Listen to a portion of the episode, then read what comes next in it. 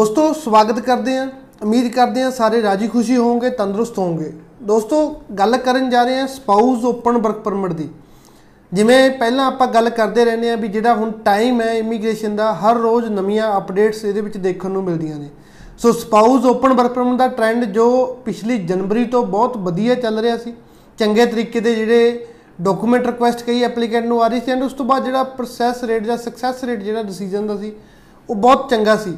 ਸੋ ਹੁਣ ਇੱਕ ਨਵੇਂ ਤਰੀਕੇ ਦੀ ਅਪਡੇਟ ਜਿਹੜੀ ਆਪਾਂ ਕੁਝ ਦਿਨ ਪਹਿਲਾਂ ਵੀ ਡਿਸਕਸ ਕੀਤੀ ਸੀ, ਨਵੇਂ ਤਰੀਕੇ ਦੀ ਡਾਕੂਮੈਂਟ ਰਿਕੁਐਸਟ ਜਿਹੜੀ ਐਪਲੀਕੈਂਟ ਨੂੰ ਆਉਣ ਲੱਗੀ ਹੈ। ਅੱਜ ਸਾਡੇ 15 ਐਪਲੀਕੈਂਟ ਨੇ, ਜਿਨ੍ਹਾਂ ਨੂੰ ਡਾਕੂਮੈਂਟ ਰਿਕੁਐਸਟ ਆਈ ਹੈ। ਉਹਨਾਂ ਦੇ ਵਿੱਚ ਬਲਜੀਤ ਸਿੰਘ, ਗੁਰਚਰਨ ਸਿੰਘ, ਮਨਜਿੰਦਰ ਸਿੰਘ ਸਿੱਧੂ, ਸਤਵੀਰ ਸਿੰਘ, ਹਰਪ੍ਰੀਤ ਸਿੰਘ, ਹਰਵਿੰਦਰ ਸਿੰਘ ਪੁਰਬਾ, ਹੁਸਨਦੀਪ ਸਿੰਘ ਔਲਖ, ਲਵਪ੍ਰੀਤ ਸਿੰਘ ਬੰਦੇਰ, ਨਵਨੀਤ ਸਿੰਘ, ਅਭਿਸ਼ੇਕ ਜਿੰਦਲ, ਜਸਕਰਨ ਸਿੰਘ, ਹਰਮੀਤ ਸਿੰਘ, ਅਜੇ ਕੁਮਾਰ ਹਰਪ੍ਰੀਤ ਸਿੰਘ ਐਂਡ ਬਲਤੇਜ ਸਿੰਘ। ਸੋ ਜੋ ਡਾਕੂਮੈਂਟ ਰਿਕੁਐਸਟ ਇਹਨਾਂ ਨੂੰ ਆਈ ਹੈ, ਉਹ ਕੋਈ ਬਾਈ ਨੇਮ ਨਹੀਂ ਆਈ ਹੈ। ਸੋ ਮੈਂ ਪਹਿਲਾਂ ਵੀ ਤੁਹਾਨੂੰ ਡਾਕੂਮੈਂਟ ਰਿਕੁਐਸਟ ਬਾਰੇ ਦੱਸਿਆ ਸੀ। ਇੱਕ ਬਲਕ ਦੇ ਵਿੱਚ ਡਾਕੂਮੈਂਟ ਰਿਕੁਐਸਟ ਸਾਰੇ ਦੇ ਸਾਰੇ ਐਪਲੀਕੈਂਟਾਂ ਨੂੰ ਆਈ ਹੈ। ਸੋ ਕੁਝ ਵੀ ਕਿਸੇ ਦਾ ਨਾ ਤਾਂ ਇਸ ਦੇ ਉੱਪਰ ਕਲਾਇੰਟ ਆਈਡੀ ਮੈਂਸ਼ਨ ਹੈ, ਨਾ ਹੀ ਕਿਸੇ ਦਾ ਐਪਲੀਕੇਸ਼ਨ ਨੰਬਰ ਹੈ। ਸੋ ਨਾ ਹੀ ਕਿਸੇ ਐਪਲੀਕੈਂਟ ਦਾ ਨੇਮ ਹੈ। ਸੋ ਹਰ ਇੱਕ ਐਪਲੀਕੈਂਟ ਨੂੰ ਜਿਹੜਾ ਸੇਮ ਡਾਕੂਮੈਂਟ ਆਇਆ ਸੋ ਕੱਲੇ ਕੱਲੇ ਬੱਚੇ ਦਾ ਜਿਹੜਾ ਡਾਕੂਮੈਂਟ ਦਿਖਾਉਣ ਦਾ ਕੋਈ ਮਤਲਬ ਨਹੀਂ ਬਣਦਾ। ਸੇਮ ਜਿਹੜਾ ਡਾਕੂਮੈਂਟ ਰਿਕੁਐਸਟ ਡੀਅਰ ਐਪਲੀਕੈਂਟ ਕਰਕੇ ਜੋ ਆਇਆ। ਸੋ ਇੱਕ ਨਾਲ ਵੀਜ਼ਾ ਵੀ ਆਇਆ ਉਸ ਦੇ ਬਾਰੇ ਵੀ ਅਪਡੇਟ ਤੁਹਾਨੂੰ ਦੇ ਦਿੰਦੇ ਆ ਸਰਬਜੀਤ ਸਿੰਘ ਬਰਾੜ ਦਾ ਜਿਹੜਾ origignal ਪਾਸਪੋਰਟ ਰਿਕੁਐਸਟ ਆਈ ਹੈ ਸਪਾਊਸ ਓਪਨ ਵਰਕ ਪਰਮਿਟ ਦੀ। ਸੋ ਸਰਬਜੀਤ ਬਰਾੜ ਦੀ ਐਪਲੀਕੇਸ਼ਨ ਦੀ ਗੱਲ ਕਰੀਏ 21 ਜਨਵਰੀ ਨੂੰ ਇਹਨਾਂ ਦੀ ਐਪਲੀਕੇਸ਼ਨ ਸਬਮਿਟ ਹੋਈ ਸੀਗੀ। ਸੋ ਮੈਡੀਕਲ ਇਹਨਾਂ ਦਾ 27 ਜਨਵਰੀ ਨੂੰ ਪਾਸ ਹੋ ਗਿਆ ਸੀ। ਤੋਂ ਹੁਣ ਜਾ ਕੇ ਜਿਹੜੀ ਇਹਨਾਂ ਨੂੰ ਪਾਸਪੋਰਟ ਰਿਕੁਐਸਟ ਆ ਗਈ ਹੈ ਆਲਮੋਸਟ ਕੁਝ ਟਾਈਮ ਦੇ ਵਿੱਚ ਜਿਹੜਾ ਮੈਂ ਪਹਿਲਾਂ ਹੀ ਕਿਹਾ ਸੀ, ਜਿਹੜੇ ਜਨਵਰੀ ਵਾਲੇ ਐਂਡ ਫਰਵਰੀ ਵਾਲੇ ਜਿਹੜੇ ਡਿਸੀਜਨ ਨੇ ਉਹ ਅਪਡੇਟ ਹੋ ਰਹੇ ਨੇ। ਖੈਰ ਡਾਕੂਮੈਂਟ ਰਿਕੁਐਸਟ ਜਿਹੜੀ ਹੁਣ ਐਪਲੀਕੈਂਟ ਨੂੰ ਆਈ ਹੈ, ਉਸ ਦੇ ਵਿੱਚ ਕੁਝ ਵੀ ਕਲੀਅਰ ਨਹੀਂ ਹੈ। ਫਸਟ ਆਫ ਆਲ ਤਾਂ ਵੀ ਕਿਸ ਚੀਜ਼ ਦੀ ਰਿਕੁਆਇਰਮੈਂਟ ਜਿਹੜੀ ਐਪਲੀਕੈਂਟ ਤੋਂ ਕੀਤੀ ਵੀ ਆ।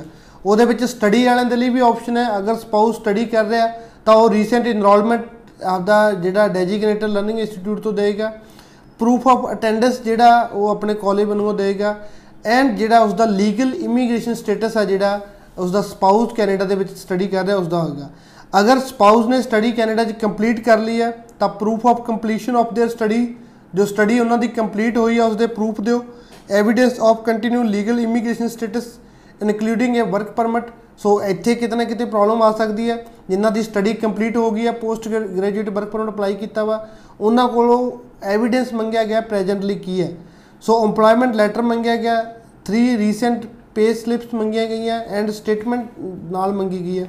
ਸੋ ਅਗਰ ਸਪਾਊਸ ਕੈਨੇਡਾ ਦੇ ਵਿੱਚ ਵਰਕ ਪਰਮਿਟ ਤੇ ਹੈ ਤਾਂ ਉਸ ਦਾ ਲੀਗਲ ਇਮੀਗ੍ਰੇਸ਼ਨ ਸਟੇਟਸ ਜੋ ਕਿ ਵਰਕ ਪਰਮਿਟ ਹੈ ਅਗ ਏਮਪਲੋਇਮੈਂਟ ਲੈਟਰ ਮੰਗਿਆ ਗਿਆ, ਜਿਹਦੇ ਵਿੱਚ ਜੌਬ ਟਾਈਟਲ ਵਗੈਰਾ ਮੈਂਸ਼ਨ ਹੋਵੇ ਰੀਸੈਂਟ ਪੇ ਸਲਿਪਸ ਮੰਗੀਆਂ ਗਈਆਂ ਰੀਸੈਂਟ ਬੈਂਕ ਸਟੇਟਮੈਂਟ ਮੰਗੀ ਗਿਆ ਸੋ ਇਹ ਸਾਰੇ ਦੇ ਸਾਰੇ ਡਾਕੂਮੈਂਟ ਸੀ ਸਪਾਊਸ ਦੇ ਲਈ। ਅਗਰ ਸਪਾਊਸ ਸਟੂਡੈਂਟ ਵੀਜ਼ੇ ਤੇ ਤਾਂ ਅਲੱਗ ਡਾਕੂਮੈਂਟ ਹੈ। ਸਟੱਡੀ ਕੰਪਲੀਟ ਹੋ ਗਿਆ ਤਾਂ ਅਲੱਗ ਡਾਕੂਮੈਂਟ ਹੈ। ਅਗਰ ਵਰਕ ਪਰਮਿਟ ਤੇ ਆ ਤਾਂ ਉਸ ਤੋਂ ਅਲੱਗ ਡਾਕੂਮੈਂਟ ਸੋ ਪਹਿਲਾਂ ਜੋ ਡਾਕੂਮੈਂਟ ਰਿਕੁਐਸਟ ਹੁੰਦੀ ਸੀ, ਉਹਦੇ ਵਿੱਚ ਮੈਂਸ਼ਨ ਕੀਤਾ ਜਾਂਦਾ ਸੀ ਵੀ ਤੁਹਾਡੇ ਸਪਾਊਸ ਦਾ ਜੋ ਸਟੱਡੀ ਆ ਉਹ ਕੰਪਲੀਟ ਹੋ ਗਈ ਹੈ, ਜਾਂ ਤਾਂ ਉਸਦੇ ਕੋਲ ਵਰਕ ਪਰਮਿਟ ਆ ਗਿਆ ਜਾਂ ਉਸਨੇ ਅਪਲਾਈ ਕੀਤਾ ਵਾ।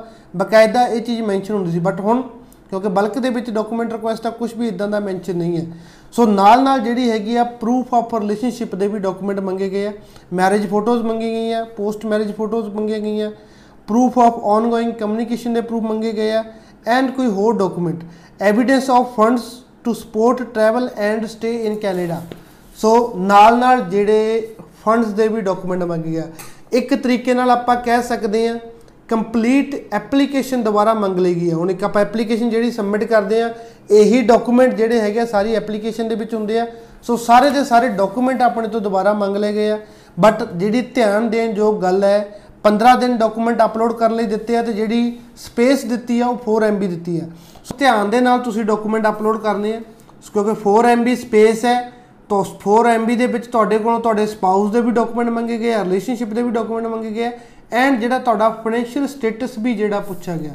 ਸੋ ਜਿਹੜੀ ਧਿਆਨ ਦੇਣ ਯੋਗ ਜਿਹੜੀ ਗੱਲ ਹੈ ਹੁਣ, ਕਿਉਂਕਿ ਲੈਟਰ ਪੜ੍ਹ ਕੇ ਕੰਪਲੀਟ ਐਜ਼ ਪਰ ਲੈਟਰ ਹੀ ਅਗਰ ਡਾਕੂਮੈਂਟ ਅਪਲੋਡ ਕਰੋਗੇ ਕੁਝ ਵੀ ਐਕਸਟਰਾ ਡਾਕੂਮੈਂਟ ਨਹੀਂ ਅਪਲੋਡ ਕਰੋਗੇ, ਤਾਂ ਕਿਤੇ ਨਾ ਕਿਤੇ ਜਿਹੜਾ ਤੁਹਾਡਾ ਉਹ ਪ੍ਰੋਪਰ ਡਾਕੂਮੈਂਟ ਆ ਸਕਦੇ ਆ। ਸੋ ਸਪਾਊਸ ਵਾਲੇ ਦੇ ਵਿੱਚ ਅਗਰ ਆਪਾਂ ਗੱਲ ਕਰੀਏ, ਸਭ ਤੋਂ ਪਹਿਲਾਂ ਤਾਂ ਤੁਸੀਂ ਅਗਰ ਤੁਹਾਡਾ ਸਪਾਊਸ ਸਟੱਡੀ ਤੇ ਤਾਂ ਸਿਰਫ ਉਹਦਾ ਇਨਰੋਲਮੈਂਟ ਲੈਟਰ ਲਓ ਇੱਕ ਅਟੈਂਡੈਂਸ ਦਾ ਜਿਹੜਾ ਲੈਟਰ ਜਿਹੜਾ ਕਾਲਜ ਦੇਊਗਾ, ਕਿਉਂਕਿ ਅਟੈਂਡੈਂਸ ਦਾ ਹੋਰ ਕੋਈ ਪ੍ਰੂਫ ਨਹੀਂ ਹੈ।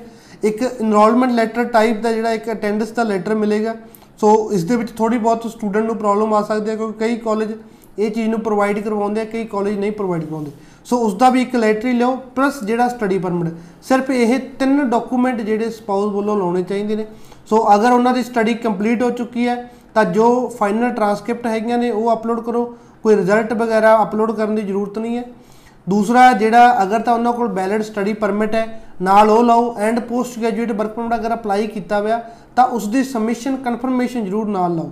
ਸੋ ਏਮਪਲੋਇਮੈਂਟ ਲੈਟਰ ਲਾਓ, ਤਿੰਨ recent pay slips and bank statement ਸਿਰਫ ਇਹੀ ਡਾਕੂਮੈਂਟ ਲਾਓ। ਅਗਰ ਉਹਨਾਂ ਕੋਲ ਵਰਕ ਪਰਮਿਟ ਹੈ, ਤਾਂ ਸਿਰਫ ਉਹਨਾਂ ਦਾ work permit job letter recent pay slips and ਜਿਹੜਾ ਆਪਾਂ ਕਹਿ ਸਕਦੇ ਹਾਂ ਬੈਂਕ ਸਟੇਟਮੈਂਟ ਸੋ ਉਸ ਤੋਂ ਬਾਅਦ ਜਿਹੜੀਆਂ ਮੈਰਿਜ ਫੋਟੋਗ੍ਰਾਫਸ ਲਾਉਣੀਆਂ ਲਿਮਟਿਡ ਜਿਹੀਆਂ ਫੋਟੋਗ੍ਰਾਫਸ ਤੁਸੀਂ ਉਸ ਦੇ ਵਿੱਚ ਲਾ ਸਕਦੇ ਹੋ। ਜੋ ਮੇਨ ਮੇਨ ਮੈਰਿਜ ਦੀਆਂ ਸੈਰੀਮਨੀਜ਼ ਹੈ ਸਾਰੀਆਂ ਸੈਰੀਮਨੀ ਦੀ ਇੱਕ ਇੱਕ ਫੋਟੋ ਲਾਓ। ਪੋਸਟ ਮੈਰਿਜ ਫੋਟੋ ਲਾ ਸਕਦੇ ਹੋ। ਸੋ ਉਸ ਤੋਂ ਬਾਅਦ ਜੇ ਕੋਈ 에어ਪੋਰਟ ਵਗੈਰਾ ਦੀ ਫੋਟੋਜ਼ ਹੈਗੀਆਂ ਨੇ ਜਾਂ ਐਪਲੀਕੇਸ਼ਨ ਲੱਗਣ ਤੋਂ ਬਾਅਦ ਤੁਹਾਡਾ ਸਪਾਊਸ ਇੰਡੀਆ ਆ, ਤਾਂ ਉਹ ਫੋਟੋ ਲਾ ਸਕਦੇ ਹੋ। ਸੋ ਨਾਲ ਨਾਲ ਜਿਹੜੀ ਤੁਹਾਡੀ ਕਮਿਊਨੀਕੇਸ਼ਨ ਹੁੰਦੀ ਹੈ ਰੀਸੈਂਟ ਕਮਿਊਨੀਕੇਸ਼ਨ ਦੇ ਪ੍ਰੂਫ ਲਾਓ। ਜ਼ਿਆਦਾ ਪੁਰਾਣੇ ਲਾਉਣ ਦੀ ਜ਼ਰੂਰਤ ਨਹੀਂ। ਕਿਉਂਕਿ ਅਗਰ ਜ਼ਿਆਦਾ ਪੁਰਾਣੇ 'ਚ ਜਾਓਗੇ ਤਾਂ ਕਿਤੇ ਨਾ ਕਿਤੇ ਜਿਹੜੀ ਸਪੇਸ ਆ ਉਹ ਤੁਹਾਡੇ ਕੋਲ ਘੱਟ ਰਹਿ ਜਾਏਗੀ। ਫੰਡਸ ਦੇ ਡਾਕੂਮੈਂਟ ਦੇ ਵਿੱਚ ਤੁਸੀਂ ਕੋਈ ਵੀ ਪ੍ਰਾਪਰਟੀ ਵੈਲਿਊਏਸ਼ਨ ਵਗੈਰਾ ਲਾਉਣ ਦੀ ਜ਼ਰੂਰਤ ਨਹੀਂ ਹੈ। ਜਸਟ ਤੁਹਾਡੀ ਇੱਕ ਬੈਂਕ ਸਟੇਟਮੈਂਟਸ ਐਂਡ ਆਈਟੀਆਰਸ ਵਗੈਰਾ ਲਗਾ ਸਕਦੇ ਹੋ। ਕੋਈ ਪੇਰੈਂਟਸ ਦੇ ਡਾਕੂਮੈਂਟ ਲਗਾਉਣ ਦੀ ਜ਼ਰੂਰਤ ਨਹੀਂ ਹੈ। ਸਿਰਫ ਜਿਹੜੀ ਆਪਦੇ ਰੀਸੈਂਟ ਬੈਂਕ ਸਟੇਟਮੈਂਟ ਜਿਹੜੀ ਅਕਾਊਂਟ ਦੇ ਵਿੱਚ ਤੁਸੀਂ ਫਾਈਨੈਂਸ਼ੀਅਲ ਸ਼ੋ ਕੀਤੇ ਆ ਐਂਡ ਜਿਹੜੀਆਂ ਨਾਲ ਨਾਲ ਤੁਹਾਡੇ ਇਨਕਮ ਦੇ ਪ੍ਰੂਫ ਜ਼ਿਆਦਾ ਤੋਂ ਜ਼ਿਆਦਾ ਇੱਕ ਸੀਏ ਰਿਪੋਰਟ ਨਾਲ ਲਾ ਸਕਦੇ ਹੋ, ਸੋ ਸੀਏ ਰਿਪੋਰਟ ਦੇ ਵਿੱਚ ਵੀ ਉਹੀ ਮੈਂਸ਼ਨ ਕਰ ਦਿਓ। ਸੋ ਐਨੇ ਕਿ ਹੀ ਮਿਨੀਮਮ ਡਾਕੂਮੈਂਟ ਹੈ ਐਂਡ ਨਾਲ ਇੱਕ ਕਵਰਿੰਗ ਲੈਟਰ ਜ਼ਰੂਰ ਲਾਇਓ ਵੀ ਜਿਹੜਾ ਕਿਉਂਕਿ ਤੁਹਾਡੇ ਕੋਲ ਸਪੇਸ ਬਹੁਤ ਘੱਟ ਸੀ, ਤਾਂ ਕਰਕੇ ਅਸੀਂ ਜਿਹੜੇ ਇੰਨੇ ਕੁ ਡਾਕੂਮੈਂਟ ਅਪਲੋਡ ਕਰ ਸਕੇ ਧੰਨਵਾਦ।